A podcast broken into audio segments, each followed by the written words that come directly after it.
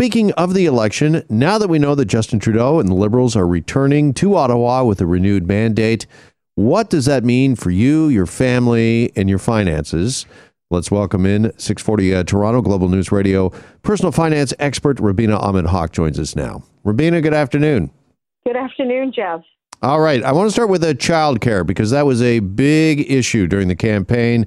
Comes with a big price tag for a lot of families in Canada.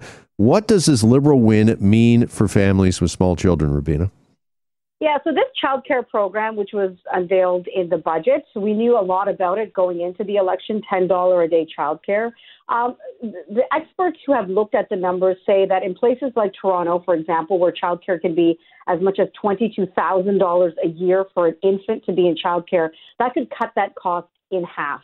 Uh, so that could really put a significant amount of money back in um, everyday Canadians' pockets. Now, two things have to happen. One, they have to establish it, and it has to be accessible. So it can't just be, you know, a few pockets here and there. It has to be somewhere that's on the way to work, that's easy to get to, easy to pick up. So all those things still need to happen. But the evidence does show, Jeff, that uh, accessible, affordable, $10 a day childcare, as it has been in Quebec, uh, does prop women up in the economy. Uh, their participation rate for women was 4% below the national average uh, when uh, they first introduced it in 1997, and now it's 4% above the average. So it really does mean that it encourages women, which we need uh, to uh, restart this economy to get back to work. Yeah, this pays dividends in so many ways for the economy as a whole. So, can we expect this $10 daycare hopefully sooner rather than later, or really who knows?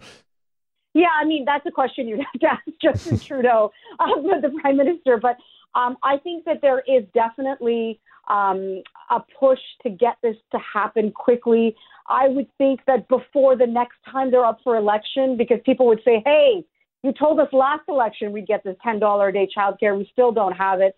So people, you know, they've made it into a real talking point. I, I mean, I was almost sick of hearing that word, $10 a day childcare. Uh, but that is something that they have made front and center in this campaign. Uh, the NDP, which had it in their platform, it was almost identical. So I don't see any reason why this can't happen quickly because they will have support to get everything uh, to get everything through. Now it's a question of the provinces. Ontario, uh, by the way, has not signed up for this, uh, but now it's a, a case for the provinces to sign up and territories to sign up can access these funds. Well, listen, if we're going to be having federal elections once every two years, clock is already ticking. It's time to get some stuff yeah. done. Yeah. Uh, let's talk about housing as well, because that was also a big issue in this campaign, Rubina. And can Canadians, can they expect homes to become more affordable, do you think, under the Liberal government? So, you know, governments always like to tell you that they're going to make life affordable. And I think that they do, uh, they, are, they do have tools to make that happen uh, through different tax credits and different incentives. But to really cool the housing market, the main thing that has to happen is interest rates need to rise. But the Liberal government did put in their platform a number of different, I mean, it was so many different things that they talked about in housing a rent to own program, a new tax free home savings account, which basically is like a TFSA. So this would be somebody under the age of 40 who's already exhausted their entire TFSA money. Good for them. And now they're going to access this new tax free savings account to help them save for a house. So that's one thing that they, they said they were going to do. Um, and one thing I like the most is they want to end blind bidding. We've talked about this before. Blind bidding to me is a really unscrupulous way to get people to uh, to bid bid more and more on a house. You have no idea what the person behind you has bid. It should be an open auction. You should know that you know X person has bid 650,000, so you can bid 675,000 and on and on, rather than that person bidding 650 and you bidding 750 and you have no idea that you've just outbid that person by $100,000. Mm-hmm. Yeah, it'll be very interesting to see what happens, if anything, on that front for sure. Joined by personal finance expert Rubina Ahmed Haq, looking at how the new Liberal government will affect you and your family's finances. How about taxes overall, Rubina? Uh, the Conservatives, they of course were promising a GST holiday for the month of uh, December, but uh, should we all instead uh, get ready to, uh, I don't know, see tax increases because we got a pretty big COVID bill that we've all got to pay? Yeah, so about that GST holiday, I know the Conservatives didn't win, so it's a non issue now, but it was for one month. So I want people to put in perspective what they were offering. It was for one month, and it's kind of a spend more, save more, right? So you have to spend to pay GST. So that's basically what they were saying that we're going to we're going to help people who spend a lot during the holidays uh, save on their uh, on on their taxes, which I don't like spend more, save more programs, but that's what they were that's what they were proposing. Now, nobody talks about higher taxes on the campaign trail. Nobody talks about cutting services, but we have a $500 billion pandemic bill that has to be paid at some point in time. Now, we were much better off financially going into um, going into the pandemic than, for example, the United States and many European countries. But we still have to pay this money down somehow. The platform that you know the Liberals uh, put forward is going to add seventy billion dollars to our debt over five years. So there is no there's no real incentive of how we're going to get things to be paid down. They kept touting this is an NDP thing as well that they're going to tax the rich. So absolutely they're going to probably if you're a high earner, so making more than $250,000, you can expect to pay more money on that higher amount that you're making. Um, everyone pays the same amount of tax. It's only when it gets to a certain point that you pay that higher amount of tax on the last dollar you made. Uh, that's called the marginal tax rate. A lot of people argue that, you know, why should I pay more tax? No, you're paying the exact same amount of tax just on the higher part that you earn.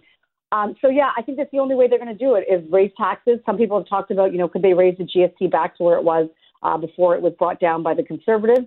Um, that could be a possibility, or cut services, which would obviously put some money uh, in Canadians' pockets. But I think it's easier to raise taxes than it is to cut services.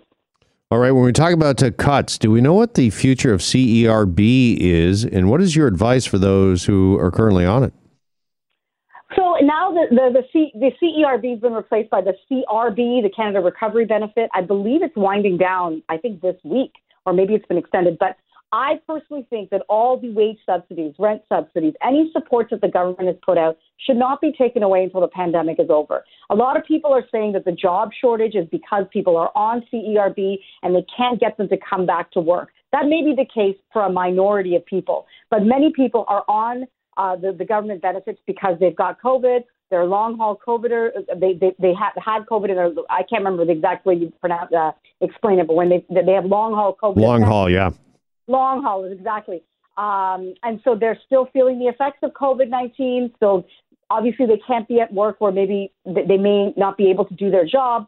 Um, and also for some people who own small businesses, they just haven't been able to make the revenue that they were making, you know, before the pandemic. And so CERB helps them support their family, you know, going back to work and opening up their small business. It may not be give, giving them the kind of return that they did before. And so it's not, they don't want to take that chance. So there's a lot of reasons why somebody may be on uh, CRB still, may still be taking government benefits. Um, I believe they want to, to, to extend them, and I think that that's the right thing to do. I mean, the economy I know is not the way that it was three, four months ago when we were completely shut down, but we're still not open 100%. You go to a restaurant, you know, I've been to restaurants where they tell you it's an hour and a half limit. You can't stay longer than that because they need to keep move people moving, otherwise they're never going to make money. Sure. Yeah. All right. Listen, we've uh, covered childcare, uh, housing, uh, kind of taxes uh, overall. Is there anything else kind of out there uh, outstanding that the family should know with the uh, Liberals returning to power once again? Do you think when it comes to their finances?